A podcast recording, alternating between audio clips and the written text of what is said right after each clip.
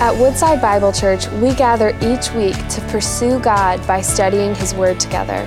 Welcome to our series, Unstoppable Bound in His Love, Freed by His Spirit, where we're journeying through what many call the greatest chapter in the Bible, Romans 8, to uncover a more lasting force than hard work and a more enduring purpose than momentary success. Thank you. Again, it's good to have Abe come as he continues in our series. You may be seated. This has been one of those series that I hope you have benefited so much from. Unstoppable. Uh, I just appreciate Abe's heart in sharing the Word of God, and uh, we're asking God's Spirit to work in each of our hearts as He now leads us in the study of the Word. Thanks, Abe. Amen. Thank you, Pastor Vince. Good morning, church. You know, it's, um, it, it, might not seem like a big deal to all of you, but to have a full complement of deacons and deaconesses and elders is a big deal. And so thankful for each one of them and the fact that we finally have that full complement to be able to serve you and to uh, assist you and to lift you up before the Father, uh, to take our needs as a campus up so that, uh, you know, to serve. Uh, that's their heart, to serve. And we're so thankful for, for all of them. Many years ago, um, Gatorade ran a, a, commercial, and I don't know if you've seen it. Some of you young ones have, have definitely not seen it. Um, if you're my age or older, you probably have seen it. You see Michael Jordan on the basketball court, dribbling, shooting, playing a game, working up a sweat, and then somewhere along the, the way, he takes a break, he goes to the sideline, and you see him drinking Gatorade. Then he goes back on the court, and he continues to dominate like he normally does. And the tagline of the commercial was very, very simple it said, Is it in you? Is it in you? They continued to develop that commercial over a number of years, and they had other athletes and, and other stars uh, participate in that. And, and they went so far as to um, get these athletes who were performing at a very high level, who were exerting themselves a, a great deal in whatever sport they were in. You could see them in the commercials now starting to sweat neon green or neon orange. It, it seems kind of contradictory to me to, to think that, you know, sweating bright green or bright orange is a good thing, right? I mean, I think that's some serious medical problems. But, but anyway, the, the point is the point of the commercial was that if you, like these amazing athletes, were to drink Gatorade, you could, ex- you could perform at an exceedingly high level. The only problem with that commercial is everybody that they showed in the commercial was already super talented, super uh, athletic. It would have done almost no good. In fact, it would have done no good to have me in that commercial. In all of my mediocrity, drinking Gatorade just so that I could continue in my mediocrity for another 30 minutes on a pickup basketball game. But the point of the commercial is that if you drink it, that is Gatorade, then if that is in you, then you will have the stamina, the strength, and the drive to excel in whatever sport or game you're playing. Make sense? Seems, seems good, right? Is it in you? And that's the assurance that Gatorade wants to give you that if you drink their stuff, with all of their electrolytes and all of the formulation that they have in it, you too can perform like those stars. Or at least we can dream about it. But this morning, as we come to Romans chapter 8, the question I want to ask you is not, is it in you, but is he in you? Gatorade wants to assure you that a, a high level of performance will come out of you if you drink it. But what if it's not an it, but a who? If he is in you, if God is in you, what does that make you? What does that allow you to do? What do you now have access to do?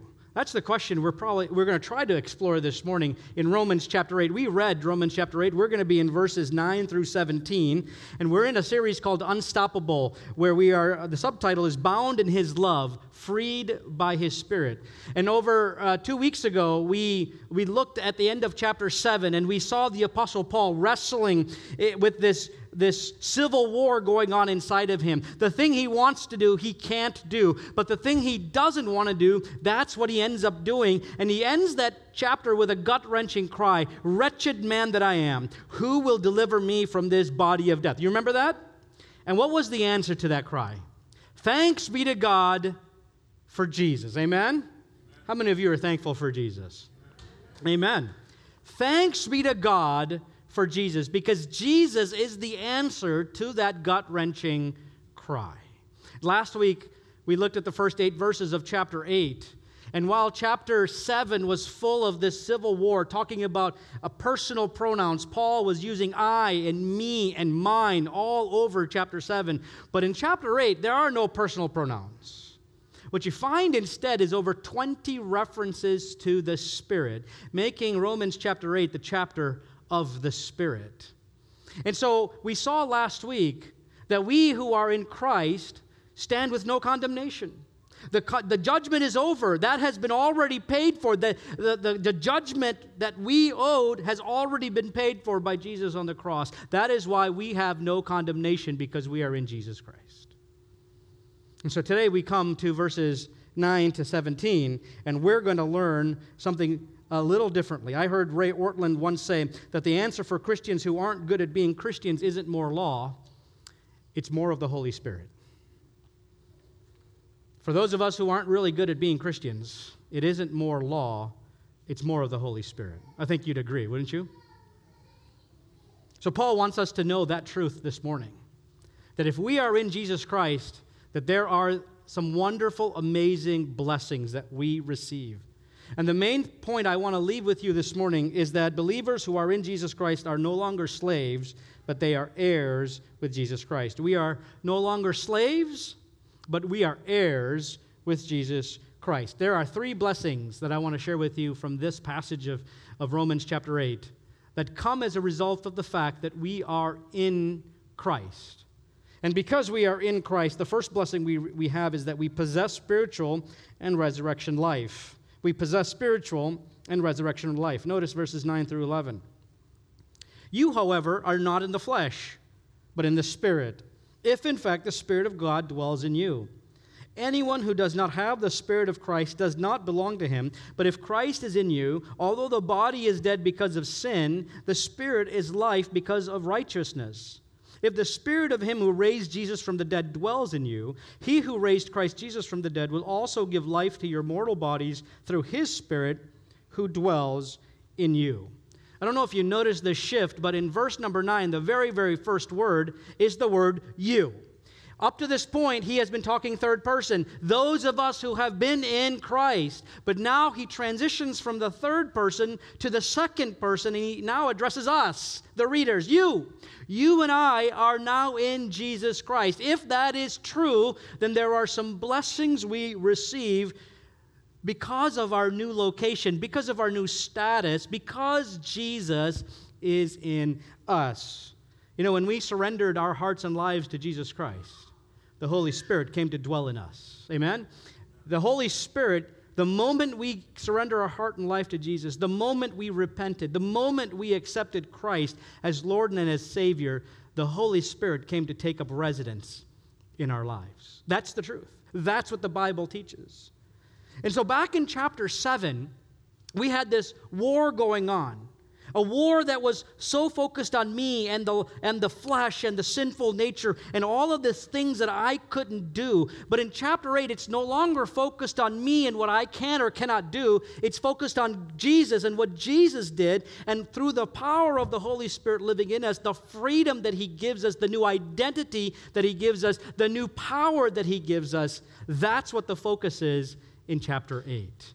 No longer about the sinful nature, it's about the Spirit who comes to live inside each one of us. Now, that doesn't mean I don't sin, that doesn't mean I don't still struggle. It doesn't mean I don't have pain or sorrow, but what it does mean is that I don't have to do this alone. I have a powerful presence of the person of the Holy Spirit living within me who now empowers me, enables me, helps me to say no to sin and to say yes to God. That's the blessing we have. We have spiritual life because the Holy Spirit has come to live in each one of us. So we are not left alone to struggle in our sin with our own strength. We have the power and the presence of the Holy Spirit to help us along. That's the spiritual reality that each one of us who are in Christ have. But that is the spiritual blessing that we have in Jesus Christ. One preacher put it this way he said, um, You know, that every one of us who were born in this world, we were born in sin. We were born with the fatal disease that ultimately culminates ultimately in death. Death is the result of the fact that we have a sin nature. We were born under Adam, and because we were born under Adam, the ultimate destiny for every one of us is death. One preacher put it this way He said, The moment we enter into this world, we begin to live, but we also begin to die. Your first breath is one of your last you will ever take. The principle of decay leading to death is in every one of us. Aren't you glad you came to church today to hear that? but it's the truth. Our bodies decay. If you're over 50, you know what I mean. If you're under 50, you think life is ahead of you. Let me tell you, things that didn't ache before are aching now. Things I didn't want to know about are now happening. I mean, it just happens. Decay sets in. Things that used to work no longer work. Thank you. Yeah. Why? Because we live in a world full of sin. And while we have been redeemed and the spiritual presence and life is in us to do righteousness, our bodies still grow old and we decay. We still grow old and we decay. But there is a truth that comes that while we our bodies may decay, what Paul is saying in these verses is that we still have life and a life that is lived for righteousness, empowered by the Holy Spirit.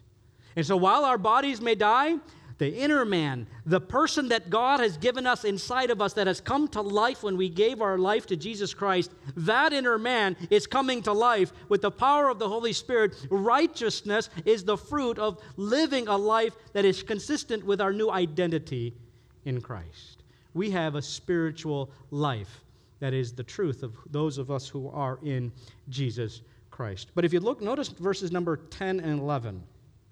You notice there's a word if.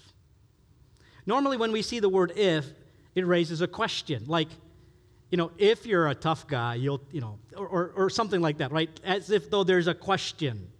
But these ifs that are here in verse 10 and 11 are not questions. They're first class conditional statements, meaning it's better translated since or because.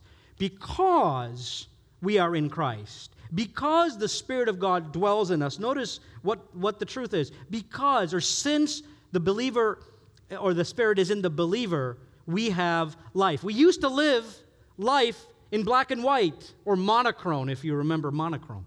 But now we live life because we're alive in Christ, we live it in high definition color.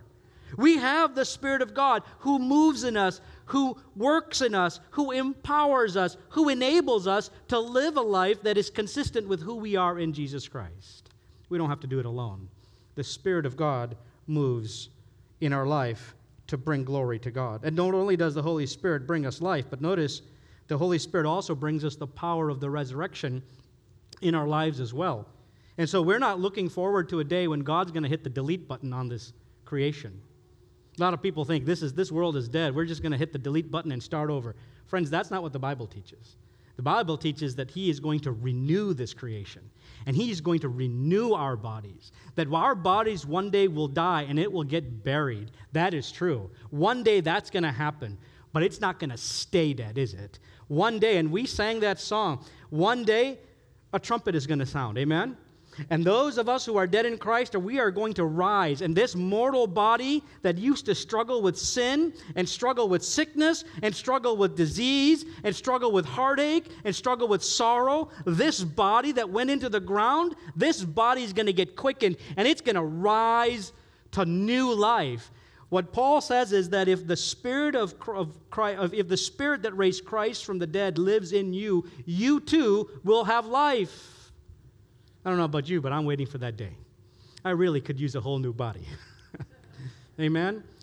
because on that day, What went into the ground isn't wasn't coming up. What went into the ground was mortal. What comes out of the ground is immortal. This mortal body is going to put on immortality. This sick body is going to put on health. This sinful body is going to put on righteousness because God is going to put on us every blessing in heaven into this body. So, this body that comes out of the ground will no longer suffer with sin, no longer suffer with sickness, no longer suffer with cancer, no longer have to deal with COVID, no longer have any heartbreaks, no longer have. Are you all hearing this? Yeah, maybe sometime in the future, yeah, when I'm dead, I'll think about it. No, you won't.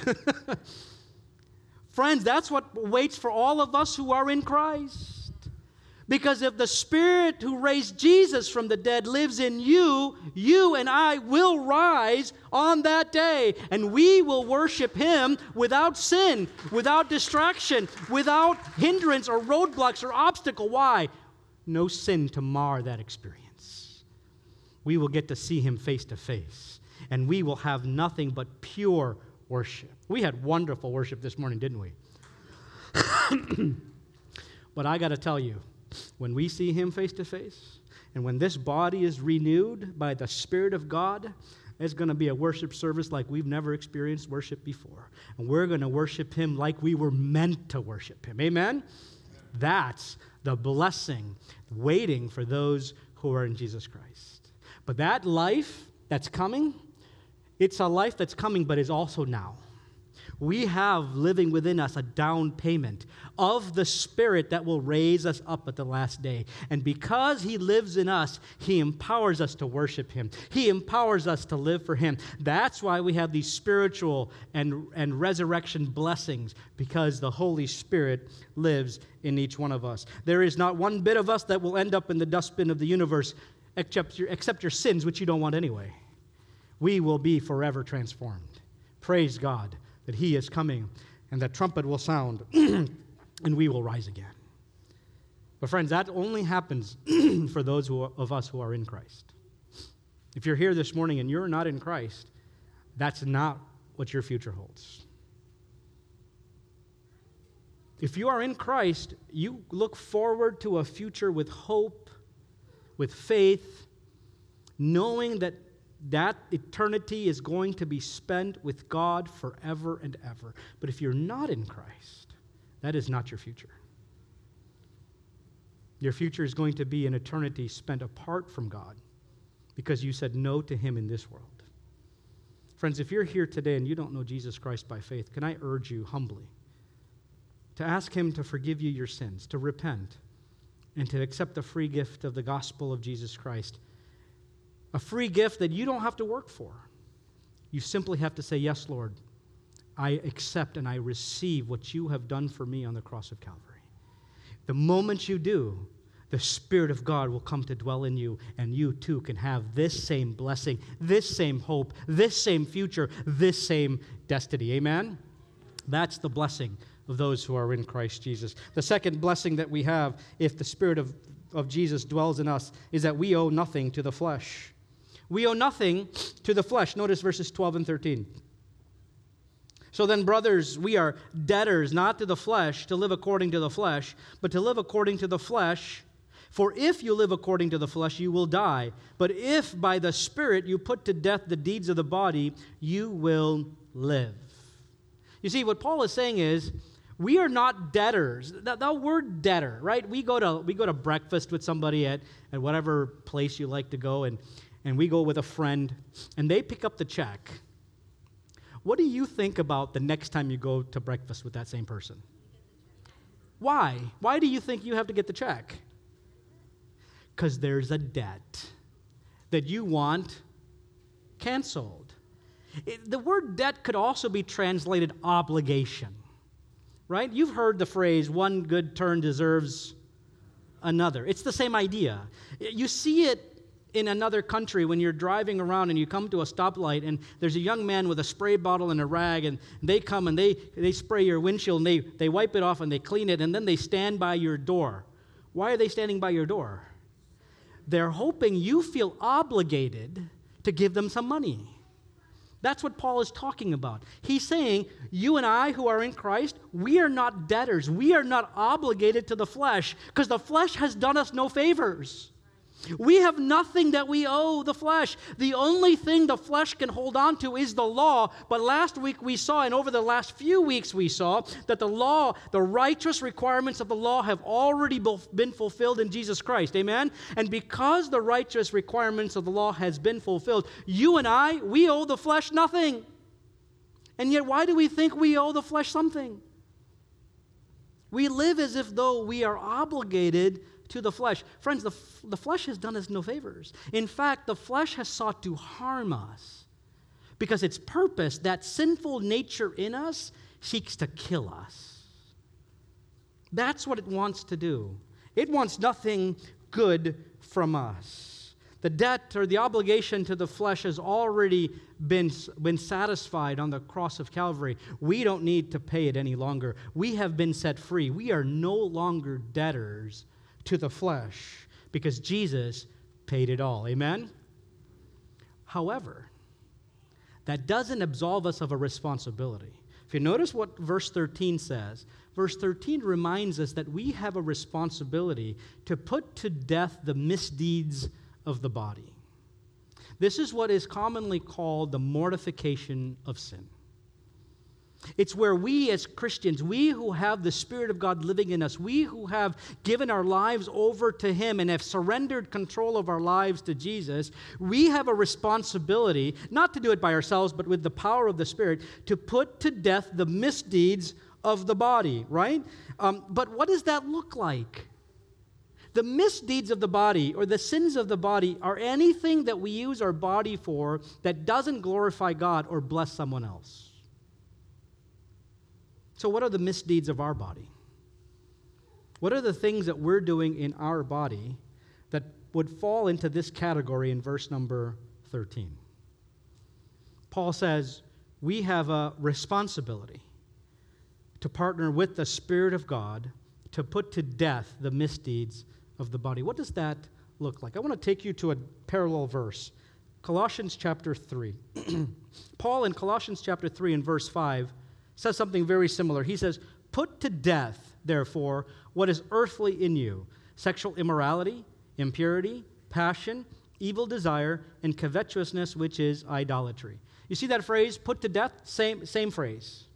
Same phrase. But here, Paul uses a different Greek word, similar but different. It's the word nekru. You don't have to know it, but it's the word nekru. Nekru has the idea of something being as good as dead. Physicians use that word necru to talk about atrophy. You know what atrophy is, right? It's when you don't use a part of your body for a while, and then what does it do? It atrophies. It gets weaker and weaker and weaker. In fact, sometimes our bodies atrophy because of disease, and that's why physicians use this word, necru, because disease has caused some part of our body, while still present, to no longer be as strong as or able for us to be to use. Make sense? That's nekru. Here in Romans chapter 8 and verse 13, I think that idea should carry over. It's intentional atrophy because the words Paul uses in verse 13 are very definitive. He's calling us to intentionally atrophy the misdeeds of the body. In other words, live in such a way where we say no to the things of the flesh, where we say no long enough to the things that our selfish, sinful desires are calling us to do. And over time, as we say no to those things, they atrophy. Make sense? And as they atrophy, they lose strength. They get weaker and weaker. Their call gets quieter and quieter so that there's no longer any strength for those old things to have any say in our body. Amen? That's what he means by putting to death the misdeeds of the body. And that's what I believe verse 13 is telling us. We have to put to death some things. We have to let some things atrophy in our lives. Why? Because we are a new person with a new identity, with a new power in Jesus Christ. We cannot live that way anymore. We have been rescued out of that life. We have been saved out of that life. To go back to that kind of life is not consistent with who we are in Jesus Christ. And so we have to let some things atrophy, intentionally atrophy. So this morning, may I ask you, what are some of those things that are happening in your life, in my life, that we haven't quite said no to enough times? Every one of those things that we say yes to from our old life come in between us and God. And it blocks the blessing and the flow. It doesn't change relationship, but it gets between us and God. Friends, Paul is challenging us to think about our lives and perhaps that there's some things that we need to repent over. To say, Lord, I'm sorry for having said yes to that, to continue to live that way still. I hope and pray that, the, that through the power of the Spirit, you can intentionally atrophy some of those old things that get in the way of our relationship with Jesus Christ. So, not only do we possess spiritual and resurrection life, not only do we owe nothing to the flesh, but the third blessing we have in verses 14 to 17 is that if the Spirit dwells in us, we, are re- we have received adoption into God's family. We have received adoption into God's family. Verse 14 says, For all who are led by the Spirit of God are sons of God. For you did not receive the spirit of slavery to fall back into fear, but you have received the spirit of adoption as sons, by who we cry, Abba, Father. The Spirit Himself bears witness with our spirit that we are children of God. And if children, then heirs, heirs of God, and fellow heirs with Christ, provided we suffer with Him in order that we may also be glorified with Him. The fact that we, as children of God who have the Spirit of God dwelling within us, have no condemnation is wonderful. But underlying that truth is a relational truth that undergirds everything that we're talking about. The truth is, you and I are children of the living God. Amen? That the fact that we have no condemnation, the fact that we have all these blessings, the fact that we have the Spirit of God living in us is true because we are sons and daughters of the King of Kings and Lord of Lords. That's the context in which all of these things are true. So we don't ever have to fear going back to our old way of life. We don't ever have to go back to being slaves of sin and death. We don't ever have to go back to that old way of life because God has rescued us from that old life and given us a new identity where He calls us son or He calls us daughter. Friends, I don't know how you ever, how your family life was growing up, but this is a father who never rejects you, who never kicks you out of his house who never yells at you. He may discipline you, but he loves you. And that's what Paul is saying that we are part of the family of God. And that's a relationship unlike any other relationship. You know, if you're part of a family, and most of you are, if you have children, perhaps this might even make more sense. But we grew up in a family, there's lots of love and lots of laughs and lots of warm moments, isn't there? Thanksgiving is coming. The answer was yes, right? But there's also times when there's pain, and there's sorrow, and there's heartache, isn't there? As parents, sometimes it's hard to watch children do things that we know will hurt them and ultimately will hurt our heart. It's hard to watch children make decisions that will impact them for their future. It's hard, isn't it? As a parent, you know what I'm talking about. And yet, none of these things will ever change the truth that you and I are children of God. That no matter the mistakes we make, no matter the failures that happen in our lives, no matter how bad we mess up in our lives, nothing changes the fundamental truth that we are sons and daughters of God. Amen? Nothing. He never looks down on you to say, I can't believe you did that. Again. No, He loves you, stands by you, wants to hold you up and help you through the tough stuff of life. He is our Father. And yet, I want you to notice that Paul here doesn't use a birth analogy to describe our relationship with God. He uses adoption. Why adoption? Because a natural birth doesn't have the power or isn't as radical enough to explain the truth of our relationship with Christ. You see, adoptive children are biologically different than their adoptive parents, aren't they? The adopted child has a different set of genes than the adopted parent. Adoptive children are radically different than the adoptive parent. The parent child relationship isn't established at birth, it's established some other time. In essence, an adoptive parent has to make a willful choice to welcome someone else's child into their home and into their family, right? That's a radical change. And that's what Jesus did for us, isn't he? We once belonged to sin and death. We were slaves of the wicked one. And Jesus walked by and he saw you and he saw me and he loved us and he purchased us out of the slave block of sin and he brought us into his family and he said, Son. And he said, Daughter. Amen? That's what he did. He adopted you and he adopted me into his family. He made a willful choice to love you. Nothing will ever change that. And because we are now adopted into the family, this second part is beautiful because it gives us the right to call him Abba, Father.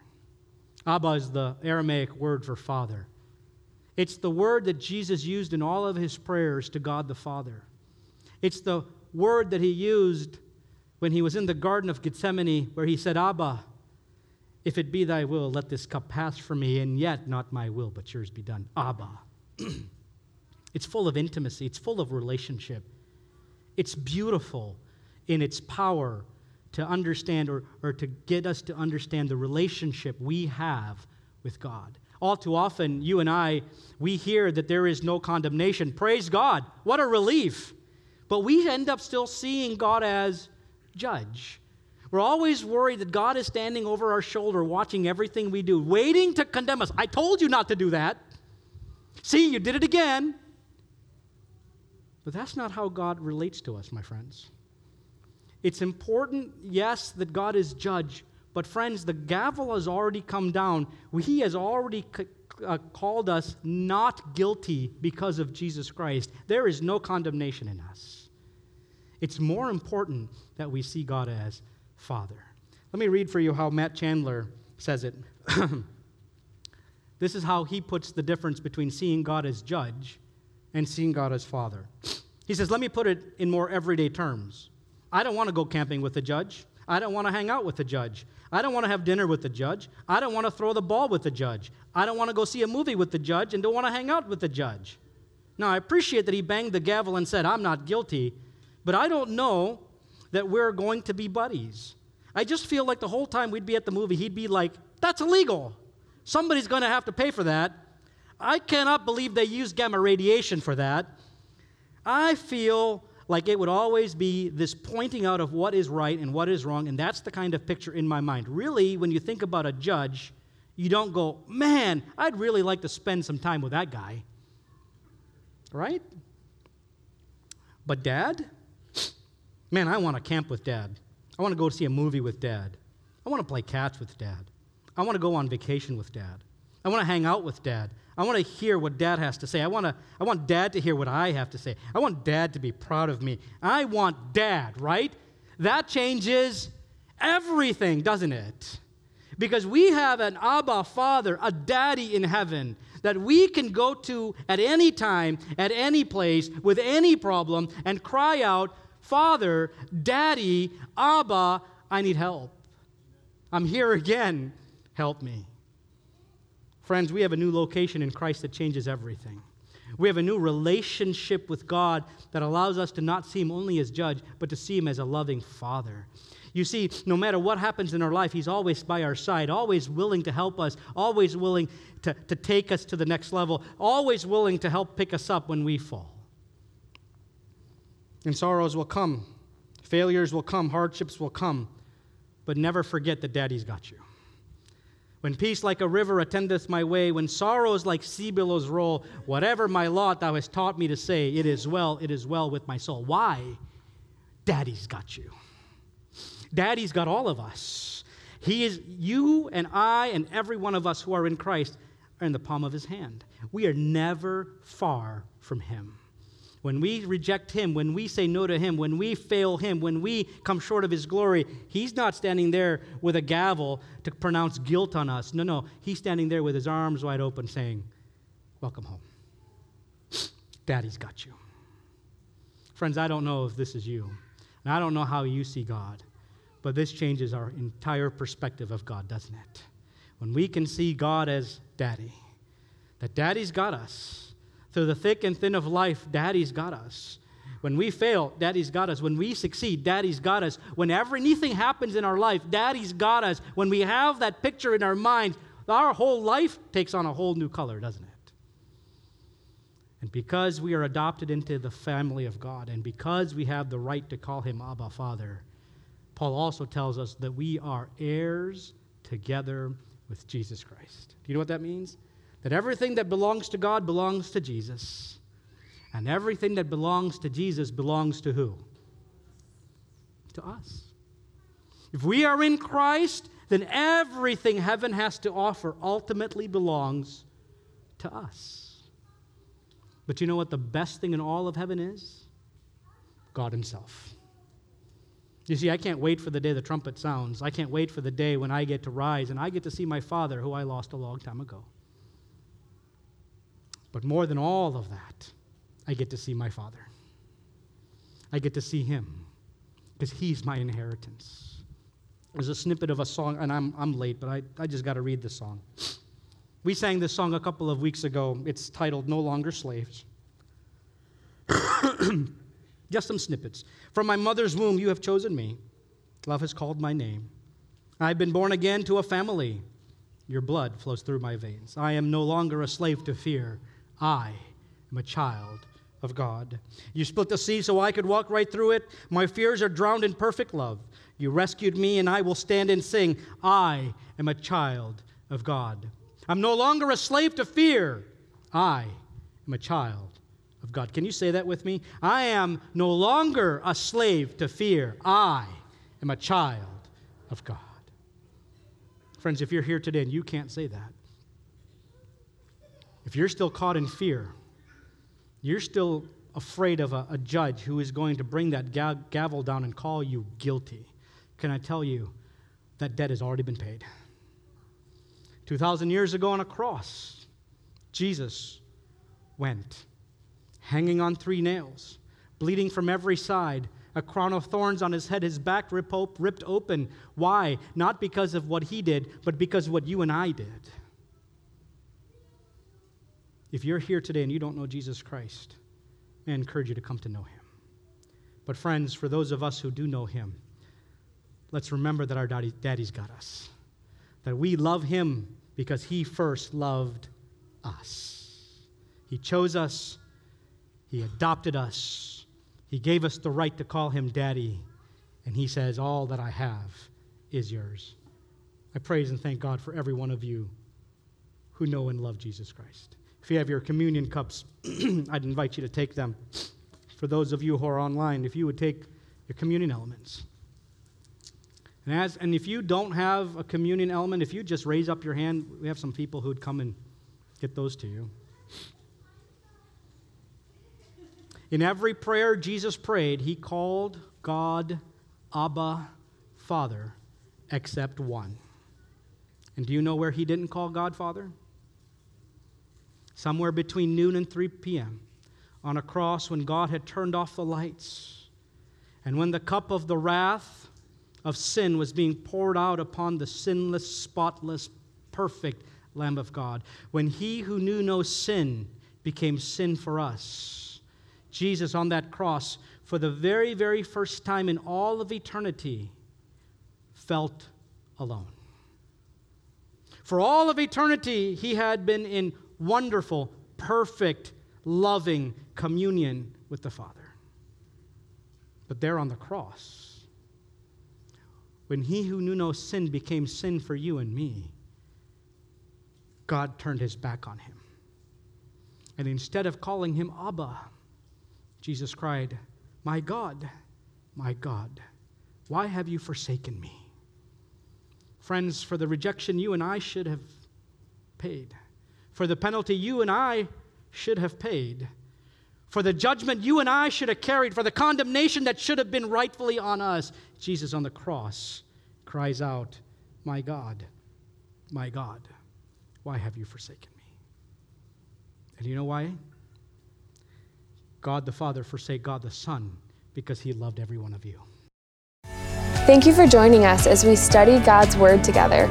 We would love to hear how God is moving in your heart and get you connected into the Woodside Bible Church family. Head to woodsidebible.org/connect to introduce yourself today.